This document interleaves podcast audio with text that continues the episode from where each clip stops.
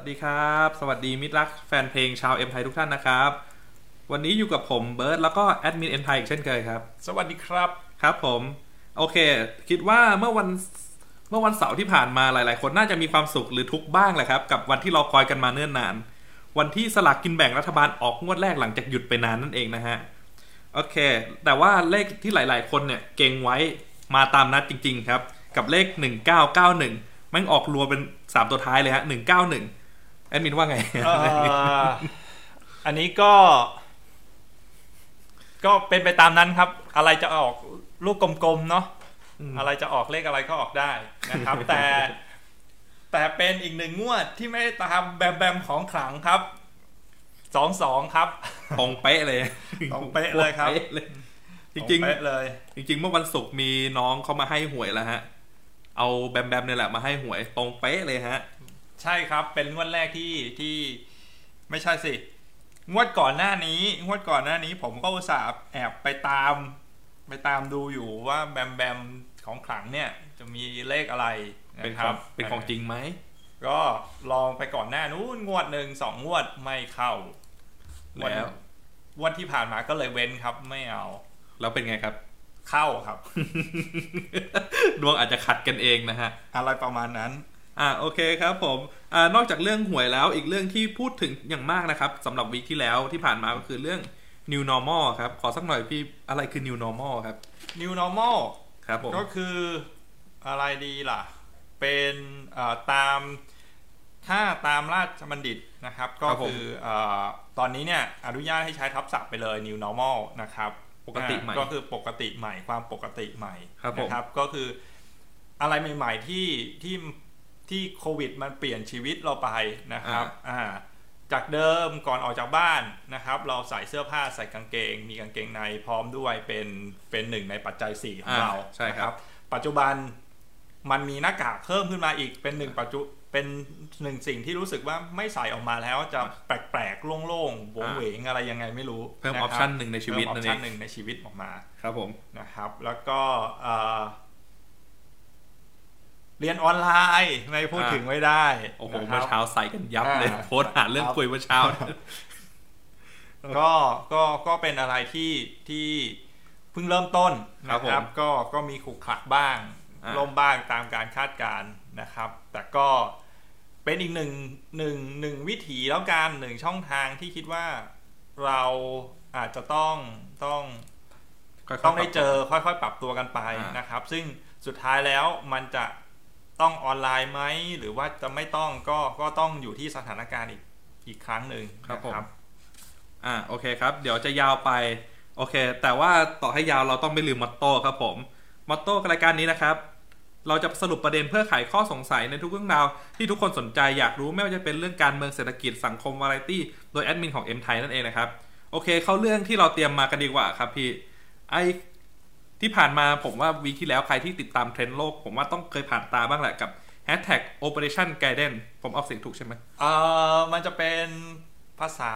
ถ้าผมจำไม่ผิดจะเป็นภาษาสเปนนะครับอ่ามัมันจะเป็น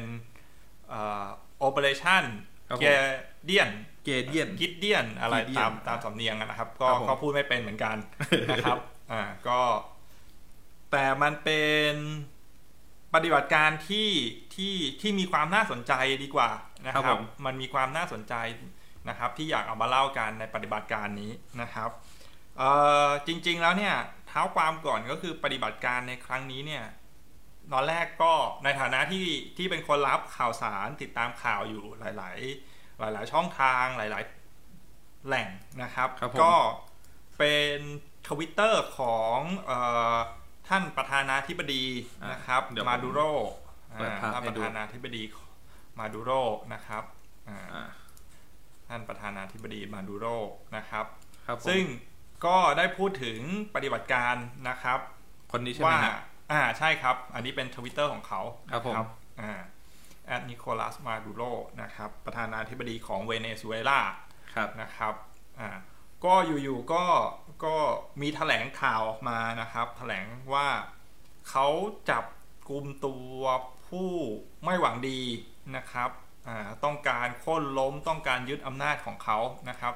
จำนวนสองรายด้วยกันนะครับอ่าเป็นชาวอเมริกันสองรายนะครับอ่าซึ่งก็ออกมาแถลงชัดเจนนะครับ พร้อมด้วยหลักฐานนะครับอ่าอาวุธยุทโธปกรณ์อ่ารวมถึงรวมถึงใบขับขี่ใบขับขี่ครับใบขับขี่ก็เลยสัญทำชาติให้รู้ว่าครับผม ทำให้รู้ว่าอาสองแกนนำหลักที่ที่เป็นข่าวดังขึ้นมาเนี่ยนะครับอ่าเป็นชาวอเมริกันอ่าฮะนะครับ ซึ่งชื่อชื่อตามใบกับขี่นะครับ ชื่ออารันเบอรี่กับลุคเดอร์แมนอ่าคนนี้ใช่ไหมครับอ่ามีทั้งสองคนนะครับอ่ามีสองคนเนาะAiran Berry กับ Luke Denman ครับนะครับผมทั้งสองคนนี้เป็น อดีตทหารหน่วย Green Beret ของอเมริกาด้วยนะครับโอ้โหอ่าซึ่งผลการสอบสวนนะครับ เป็นความสนุกมากเลยคือทางเอ่อทีวีของเวเนซุเอลาเอาเอาคลิปตอนที่มีการสอบสวนขึ้นมาด้วยนะครับอ่าอ่ามีการสอบสวนขึ้นมาด้วยว่า เนี่ยอะเขาเดี๋ยวเราลองมาทำอะไรเล่นโอเคครับ เดี๋ยวเราลองเล่นคลิปไปแต่ว่าอาจจะไม่มีเสียงนะฮะ โอเค เขามาทำอะไรครับนะผมเขาก็ตอบว่าเขามาปฏิบัติหน้าที่เพื่อเพื่อช่วยเหลือนะครับเขาระบุว่างั้นมาช่วยเหลือเพื่อเอ่อเอ่อปลดปล่อยนะครับเวเนซุเอลาจากจากสิ่งที่เป็นอยู่นะครับครับผมโดยเขาให้ข้อมูลว่าทั้งสองคนเนี่ยนะครับมีหน้าที่ในการคุ้มกันนะครับคุ้มกันสนามบินในระหว่างปฏิบัติภารกิจอ่าซึ่งทาง เจ้าหน้าที่ผู้สอบสวนก็ถามว่าภารกิจอะไรนะครับเขาก็บอกว่าเขามีหน้าที่แค่คุ้มกันสนามบินนะครับ เพื่อให้เครื่องบินที่นำตัวประธานาธิบดีมาดูโรเนี่ยนะครับ บินออกไปได้จนจบครับผมนะครับ ซึ่งหลังจากถ้านำตัวประธานาธิบดีมาดูโรออกไปได้แล้วเนี่ย นั่นคือจบภารกิจของเขาก็เหมือนมาลักพาตัวอ่าอะไรประมาณนั้นครับผมแต่มันมีประเด็นอยู่ตรงที่เอ่อภารกิจ ไม่ใช่ไม่จบนะครับภารกิจไม่พูดง่ายๆว่าล้มเหลวนั่นเองอ๋อนะรัก็บคือโดนจับได้ก่อนโดนจับได้นะครับ ซึ่งทั้งสองคนก็ไม่ได้ให้ข้อมูลว่า ใครจะเป็นคนจับกลุ่มตัวประธานาธิบดีมาดูโรมาครับผมนะครับ แล้วก็ปฏิบัติการทั้งหมดมีใครมีส่วนเกี่ยวข้องบ้างนะคครัรับบผมอ่าก็คือไม่ยอมสักทอดอ่าใช่ประมาณนั้นนะครับ ทีนี้ ครับเราต้องมาดูสักนิดนึงนะครับ ย้อนกลับไปว่าสองคนเนี้ยเป็นใครมาจากไหนถึงมาห้าวหาญที่อยู่ในภารกิจที่เกี่ยวข้องกับการลักพาทานเอ่อลักพาตัวลักพาตัวไม่ใช่รับประทานลักพาตัวประธานาธิบดีครับผมนะครับอ่าสองคนนี้เนี่ยเป็นเจ้าหน้าที่รักษาความปลอดภัยอ๋อ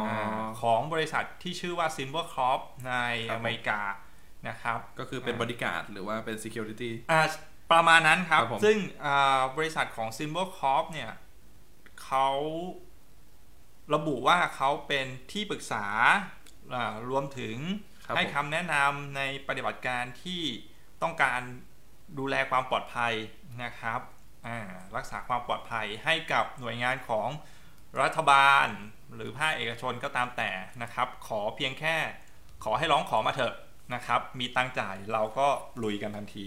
อ่านะครับแค่จ่ายเงินมาเราพร้อมจะจบงานให้อ่าอะไรประมาณนั้นนะคครัรับบผมทีนี้ทีนี้เอ่อในส่วนนี้เนี่ยนะครับเอ่อตัวของ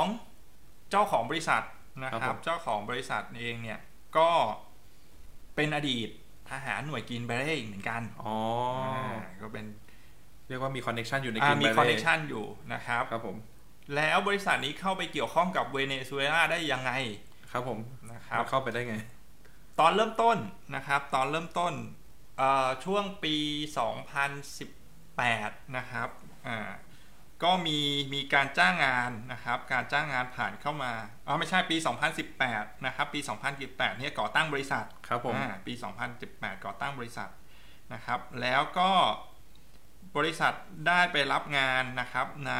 เอ่อ ปี 2019 นะครับครับรับงานก็คือดูแลความปลอดภัยให้กับงานคอนเสิร์ตแห่งหนึ่งนะครับคอนเสิร์ตหนึ่งในเวเนซุเอลาอ๋อนะครับอ่าชื่อว่าคอนเสิร์ต Venezuela Aid Live นะครับครับผมอ่าก็ไปดูแลความปลอดภัยให้กับงานคอนเสิร์ตนะครับเอ่อด้วย connection แล้วกันนะครับครับอ่าเจ้าของบริษัทนะครับ Silvercorp เนี่ยนะครับชื่อว่าจอแดนดูโรนะครับจอแดน Jordan ดูโรนะครับอ่าไม่ไม่ไม่มีรูปเนาะเดี๋ยวเดี๋ยวเดี๋ยวผมลอง search เดี๋ยว Google ส่งคลิปให้นะครับอ่าเขามีคลิปเขามีคลิปเดี๋ยวผอ๋อส่งได้คลิปให้ดูนะครับอ่า Jordan Goudreau เนี่ยนะครับ คนเนี้ยอ่าก็เป็นอดีตทหารหน่วยหน่วย Green Beret เหมือนกันนะครับ เพียงแต่ว่าเขาเขาเป็นเจ้าของบริษัทนะครับ เป็นผู้ก่อตั้งอ่าทีนี้เอ่อ หลังจากปฏิบัติภารกิจนี้โป๊ะแตกนะครับอ่าภารกิจภารกิจนี้ของจอห์นดูโรโป๊ะแตกขึ้นมาเนี่ยนะครับ ก็ก็เลยทำให้เอ่อมีอะไรล่ะ มีเอกสารหลุดออกมาแล้วกันครับผมนะครับเขาอ้างว่าเป็นเอ่อเป็นเอกสารการจ้างงานนะครับคนไหนของอ่าเดี๋ยวเดี๋ยวคนไหนคือจอแดนกูโรครับคนซ้ายหรือคนขวาคนนี้อ่าคนนี้นะครับอ่าคนเสื้อเทาเนี่ยนะครับอ่าอ่า ในคลิปนี้นะครับเป็นคลิปที่เปิดตัวมาเมื่อวันที่ราวๆวันที่ 3 4พอพฤษภานะครับครับผมอ่าสื่อของสื่อของในละแวกนั้นเอามานะครับเอามานำเสนออยู่นะครับในตัวทวิตเตอร์ก็จะเห็นว่าเป็นวันที่4เนาะครับที่4พฤษภานะครับเป็นจอห์นดูโรนะครับเจ้าของบริษัทซิ l เวอร์คอร์ p นะครับอ่าร่วมกับอ่า นายทหารคนหนึ่งนะครับอ่าอดีตคนขวากองมือคนกว่ามือนะครับครับผมอดีตกองกำลังของเวเนซุเอลาเองนะครับ ทั้งสองคนออกมาแถลงรับนะครับว่าจะมีปฏิบัติการอะไรบางอย่างนะครับในเวเนซุเอลานะครับครับผมให้จับตาให้ดีในช่วง 1-2 วันนี้อ๋อนะครับอ่าโดยอ้างชื่อว่าเป็นปฏิบัติการนะครับ Operation g i d d i a n นั่นเองอ๋อ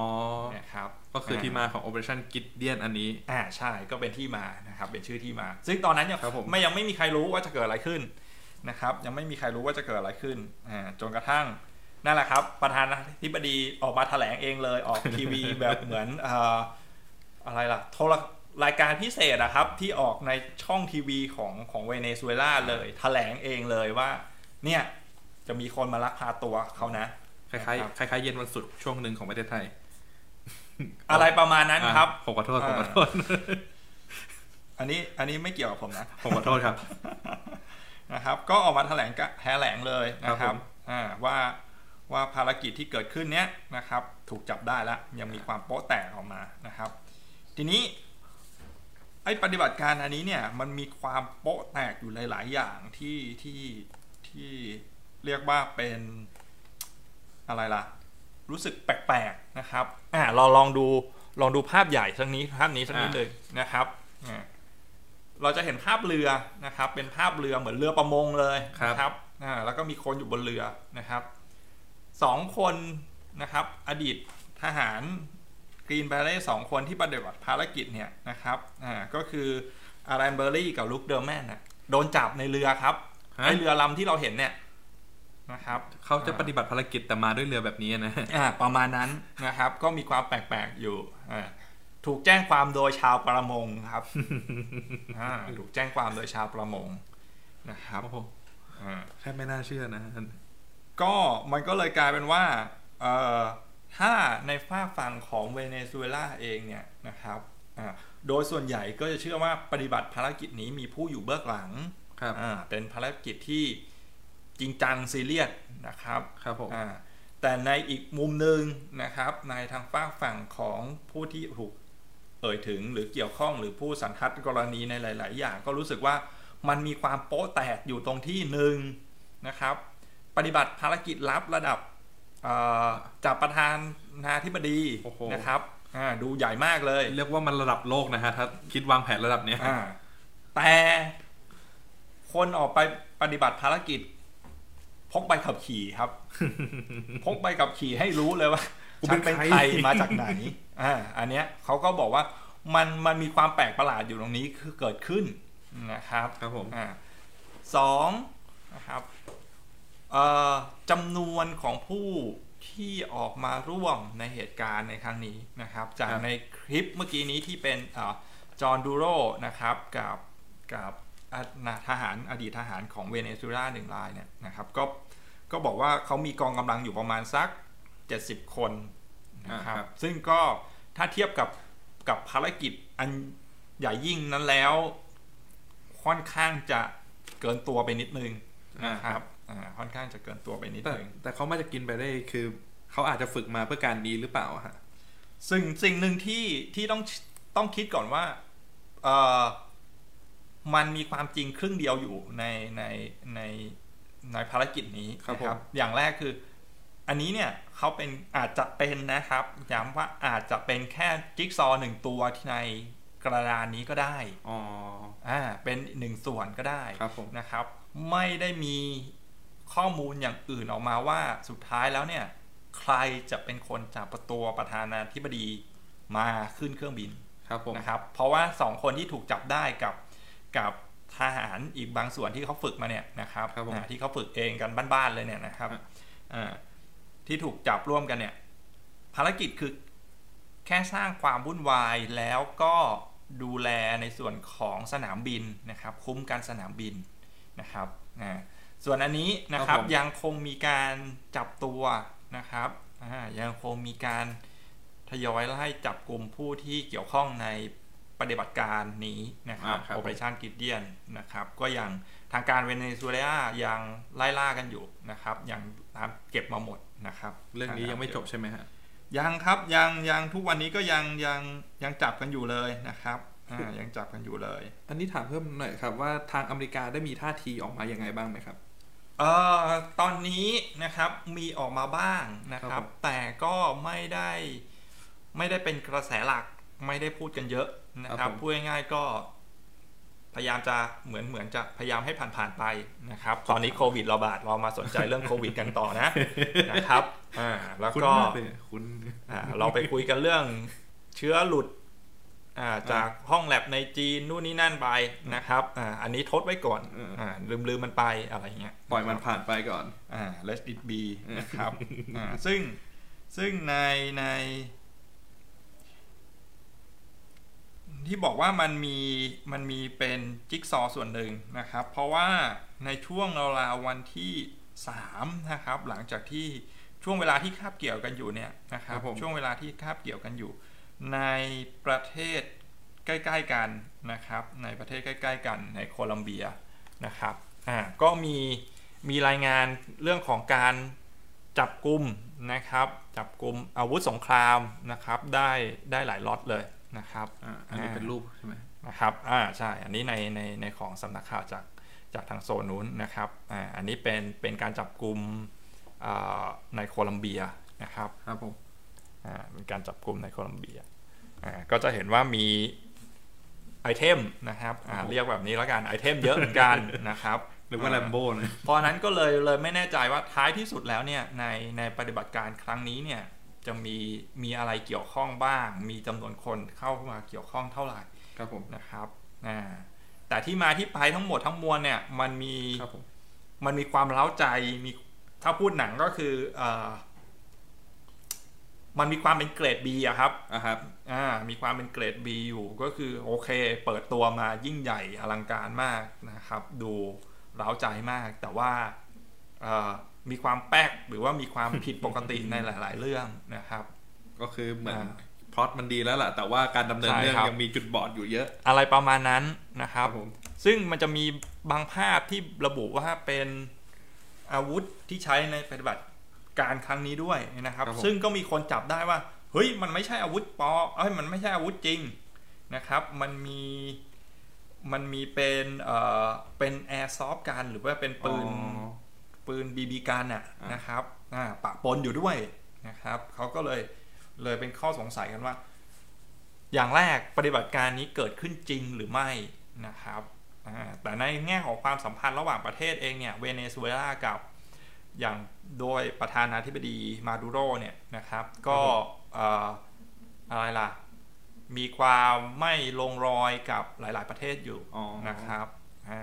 ทางอเมริกาเองก็ก็ไม่ได้แฮปปี้นักนะคครัรับบผมอ่าทางรัสเซียเองก็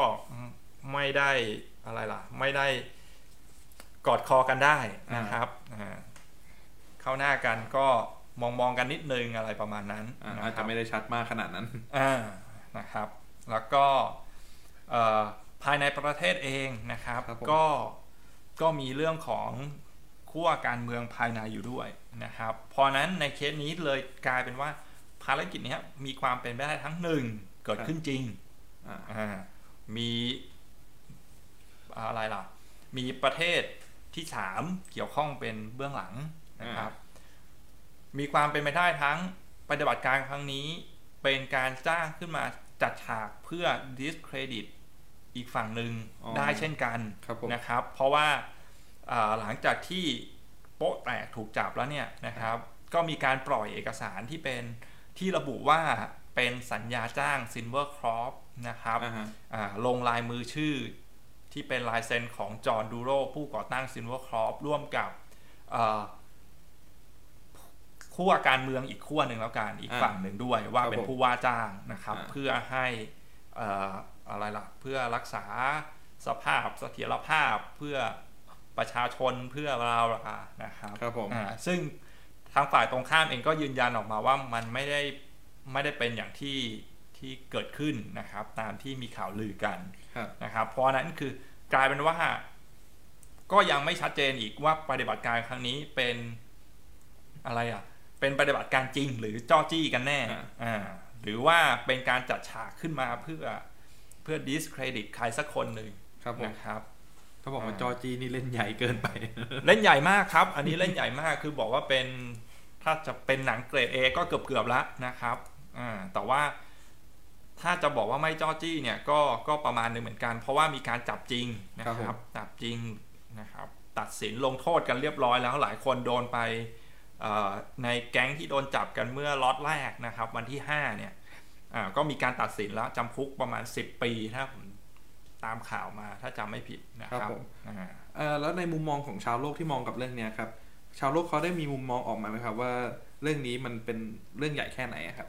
ถ้าในมุมของเออตอนนี้ต้องแบ่งก่อนครับผมถ้าในกลุ่มของละแวกอย่างเวเนซุเอลาเองอย่างประเทศใกล้เคียงนะครับ ตอนนี้ทิมไปตรงๆเลยว่าอเมริกามีส่วนเกี่ยวข้องอ๋อนะครับอ่า ประธานาธิบดีเองออกมาให้สัมภาษณ์ หรือว่าออกมาแถลงเลยว่า มีส่วนเกี่ยวข้องนะครับ ชาวโซเชียลมีเดียของเวเนซุเอลาcapture ภาพที่ที่ Jordan Goudreau เนี่ยนะครับผู้ก่อตั้ง Silvercorp ปฏิบัติภารกิจในปี 2018 นะครับครับผมก็คือคุ้มกันการหาเสียงให้กับอ่าการแถลง นะครับการหาเสียงให้กับอาของประธานาธิบดีโดนัลด์ทรัมป์ด้วยอ๋อนะครับามีความเชื่อมโยงเกี่ยวกับคนใกล้ชิดของโดนัลด์ทรัมป์ด้วยนะครับอาอันนี้ทางฝั่งขั้วของเวเนซุเอลาครับผมคือเต็มที่เลยนะครับว่าอเมริกามีส่วนเกี่ยวข้อง เวเนแทงแน่นอนว่าอเมริกาอ่าแทงแน่นอนมึงนะครับแน่นอนครับอ่าอะทีนี้ครับผมในมุมของเออทางฝั่งอเมริกาเองนะครับ ก็กลมๆมีสองขั้วขั้วหนึ่งคือเชื่อว่ามีส่วนเกี่ยวข้องมีส่วนเกี่ยวพันนะครับ เพราะว่าบุคลิกเราทำมันดูร้ายอ่าอะไรประมาณนั้นครับนะครับ แล้วก็เอ่อทางผู้เกี่ยวข้องเองก็ได้มีออกมาให้ข่าวว่า โอเคเคยติดต่อเคยพูดคุยกับ Silver Crop จริงครับผมนะครับอ่ามันเลยทำให้ประเด็นนี้มีน้ำหนักนะครับอีกฝั่งหนึ่งก็บอกว่ามันเป็นปฏิบัติการที่โป๊ะแตกมาก ๆ นะครับ อ่าอย่างเช่น เอาเรือประมงไปปฏิบัติภารกิจ เฮ้ย มันไม่ถูกต้องนะครับอ่าอ่าเอาปฏิบัติภารกิจระดับลักพาตัวประธานาธิบดีนะครับครับผมอ่าพกใบขับขี่ไปด้วยเอาไปทำไมเอาไปทำไมนะครับอ่าปฏิบัติการลับอ่าแต่ถูกชาวประมงแจ้งจับ อ่าอันนี้ผมว่ามันไม่ make sense สุดๆเลยนะอ่าใช่มันมีความไม่ make sense อยู่หลายอย่าง ทุกคนก็เลยบอกว่าปฏิบัติการนี้เป็นปฏิบัติการเรียกว่าถูกจัดตั้งขึ้นมาเพื่อเพื่อให้มีความโป๊ะแตกครับผมนะครับอ่าเพื่อให้มีความโป๊ะแตกเพื่ออะไรหลาย ๆ อย่างนะครับอ่าก็ก็เลยกลายเป็นว่าตอนเนี้ยนะครับฟีดแบ็ที่เกิดขึ้นก็เลยมีทั้งสองฝั่งนะครับอ่ามีทั้งสองฝั่งเอ่อแล้วทีเนี้ยครับ ถ้าสมมติว่า Operation Gideon อันเนี้ยมันส่งผลในระยะยาวจริงๆครับ มันจะส่งผลยังไงกับพวกอ่ามหาอำนาจหรือว่าไอประเทศระดับมหาอำนาจอย่างนั้นนะครับเอ่อตอนนี้ยังจริง ๆ แล้วเวเนซุเอลาเองก็ไม่ได้ ไม่ได้เป็นเป็นเป็นประเทศที่ที่เรียกว่าอะไรดี ส่งผลกระทบขนาดนั้นนะครับ ในในระดับที่เป็นระดับโลกนะครับครับแต่มันจะส่งผล ตีกลับนะครับ อย่างเช่นเอ่อเราปฏิเสธไม่ได้ว่าอเมริกาเองเนี่ยก็ถูกตราหน้านะครับว่ามีส่วนในปฏิบัติการที่เกี่ยวข้องไม่ว่าจะเป็นอย่างในซีเรียครับนะครับอ่าในหลาย ๆ ประเทศที่ที่อะไรล่ะ เกิดการล่มสลายเกิดการอ่าปฏิวัตินะครับอ่ารวมถึง ความไม่ถูกต้องหลาย ๆ อย่างที่ที่ที่ถูกเกิดการขึ้นมานะครับ ก็คืออเมริกาจะชอบแทรกแซงจนกลายเป็นซิกเนเจอร์ของเขาไปแล้ว อะไรประมาณนั้นนะครับครับ แล้วตอนนี้เนี่ยมันอยู่ในสภาวะที่เป็นท่ามท่ามกลางของ เราจะพบว่าระหว่างอเมริกากับจีนกับรัสเซียเนี่ยอยู่ในช่วงคือตึงกันตึงกันมากนะครับใช่ตอนนี้หึ่มกันใหญ่เลยหึ่มหึ่มหึ่มหึ่มกันอยู่นะครับอ่าเพราะฉะนั้นคือเราก็ ก็ไม่รู้หรอกนะครับว่าจริงๆแล้วสุดท้ายแล้วปฏิบัติการนี้เนี่ยมันมันเกิดขึ้นจริงแท้แค่นอนมากอ่าใครเป็นคนเกี่ยวข้องมากน้อยแค่ไหนนะคครัรับบผมอ่าแต่สุดท้ายแล้วบนบนอะไรล่ะ บนระดับโลกเนี่ยนะครับ มันก็ถือว่าเป็นปฏิบัติการที่ที่มีความมีความน่าสนใจล่ะครับผมนะครับมีความน่าสนใจมีผลกระทบในในในบางเรื่องนะครับ กับ สิ่งที่มันจะเกิดขึ้นในในโลกนี้เหมือนกันนะครับ แต่ว่าเอ่อถ้าวันนี้ไม่มีโควิดข่าวนี้จะดังมาก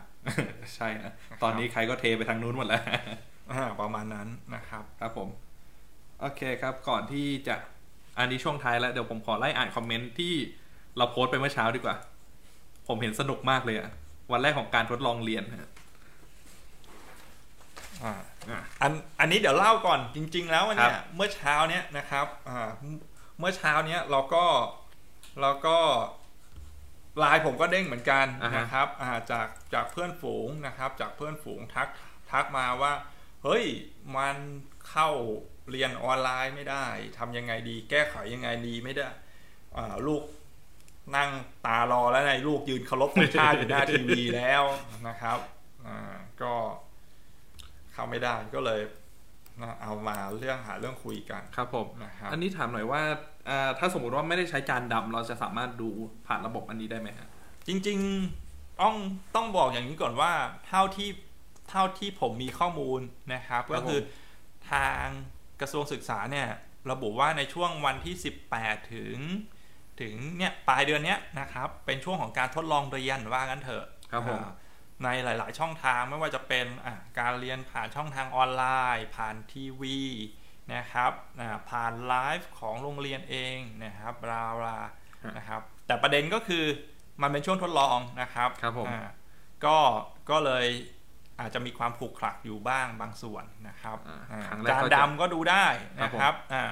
แต่ว่าแต่ละกล่องเนี่ยมันจะมีความต่างกันอยู่ฮะอ่ากล่องบางยี่ห้อดูได้ บางยี่ห้อต้องรออัปเดตนะครับอ่า ทีวีดิจิตอลบางอะไรล่ะ เปิดไม่ขึ้นครับนะครับอ่าก็ก็มีความขลุกขลักกันอยู่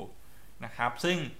ส่วนกลางเนี่ยเท่าที่ผมมีข้อมูลคือส่วนกลางระบุว่าเป็นการทดสอบทดลองนะครับอ่าแต่ในมุมหนึงก็ก็รับทราบรับข่าวสารจากทางผู้ปกครองมาเหมือนกันว่า มันใช่การทดลองแน่เหรอ เพราะว่ามีให้เช็คชื่อด้วยอ่า มีทำแบบฝึกหัดด้วยนะครับ มีใบงานประกอบด้วย มีให้เขียนสรุปด้วยครับนะครับอ่าหลายคนก็ค่อนข้างซีเรียสกับกับสถานการณ์ที่เกิดขึ้นนะครับอ่าอ๋ออันนี้คือหน้าตา อ่า อันนี้ลองดูนะครับป .3 จานตะแกรง PSI เนาะ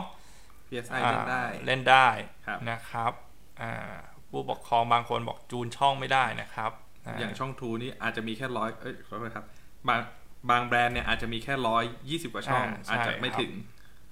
อ่าช่องดิจิตอลสัญญาณชัดเจนนะครับครับผมอ่าก็ก็จะมีขลุกขลักกันบ้างนะครับ แต่กลมๆเนี่ยแน่นอนเว็บเมื่อเช้าเข้าไม่ได้นะครับ ซึ่งเนี่ยครับเว็บก็จะมาพ่วงกับแอปนะครับอ่าเพราะฉะนั้นถ้าเว็บเข้าไม่ได้แอปก็ไปด้วยนะครับอ่าแน่นอนทีเดียว มีคนยืนยันมาแล้วฮะอ่าเมื่อเช้าเมื่อเช้าผมทดลองอยู่กับเว็บอยู่นะครับอ่า ซึ่งในมุมหนึ่งก็อ่าทางกระทรวงแจ้งว่าเดี๋ยววันที่1นะครับ1กรกฎาเนี่ยเปิดเรียนการตามปกติครับผมนะครับอ่าก็จะมีการสอนทบทวนให้มีการสอนเสริมให้นะครับอ่ามีการปรับโครงสร้างหลักสูตรอยู่ เพียงแต่ว่าการทดลองในช่วงนี้ถามว่าทำไมต้องเอามาทดลองนะครับ ก็ทราบว่าเป็นเพื่อเป็นแนวทางในกรณีที่ถ้ามันเกิดเคสที่ เป็นการระบาดแล้วลอกสองกลับขึ้นมา ก็อาจจะต้องมีการเรียนออนไลน์นะครับเพื่อในอนาคตเผื่อไว้เป็นเรียกว่าเป็นอะไรเป็นแผน B ใช่นะครับเป็นแผน B แล้วกัน เพราะว่าอันนี้ก็อัปเดตสถานการณ์ให้เลยแล้วกันนะครับ ในส่วนของโควิด -19 เนี่ยนะครับ ก่อนหน้านี้เนี่ยเราจะพบว่ายอดผู้ป่วยที่เป็นอายุน้อยๆนะครับอ่าจะมีอาการน้อยหรือว่า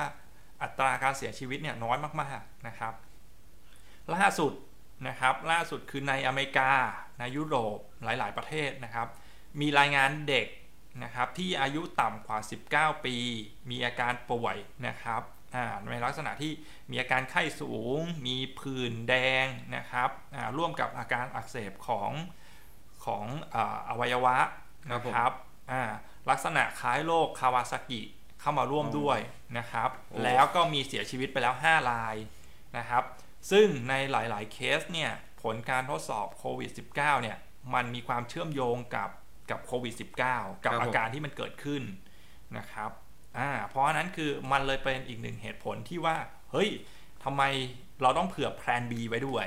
เพราะว่าเด็กๆเองก็ติดเชื้อกันง่ายด้วยนะอ่าซึ่งซึ่งโรคนี้มันเป็นโรคใหม่นะครับ ก่อนหน้านี้เราโฟกัสว่า เฮ้ย คนอายุสูงผู้สูงอายุเป็นแล้วเสียชีวิตอัตราส่วนสูงมาก 10 กว่าเปอร์เซ็นต์นะครับอ่า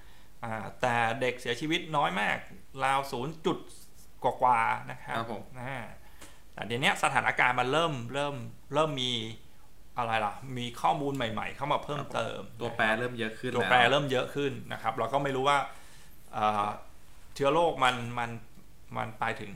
ประมาณไหนแล้วครับผมก็ช่วงนี้ก็อยากขอให้ทุกคนอดทนกันไว้ก่อนนะฮะ ทดลองอะไรกันใหม่ๆไปเรื่อยๆ ครับ new normal new normal new normal new norm นะครับ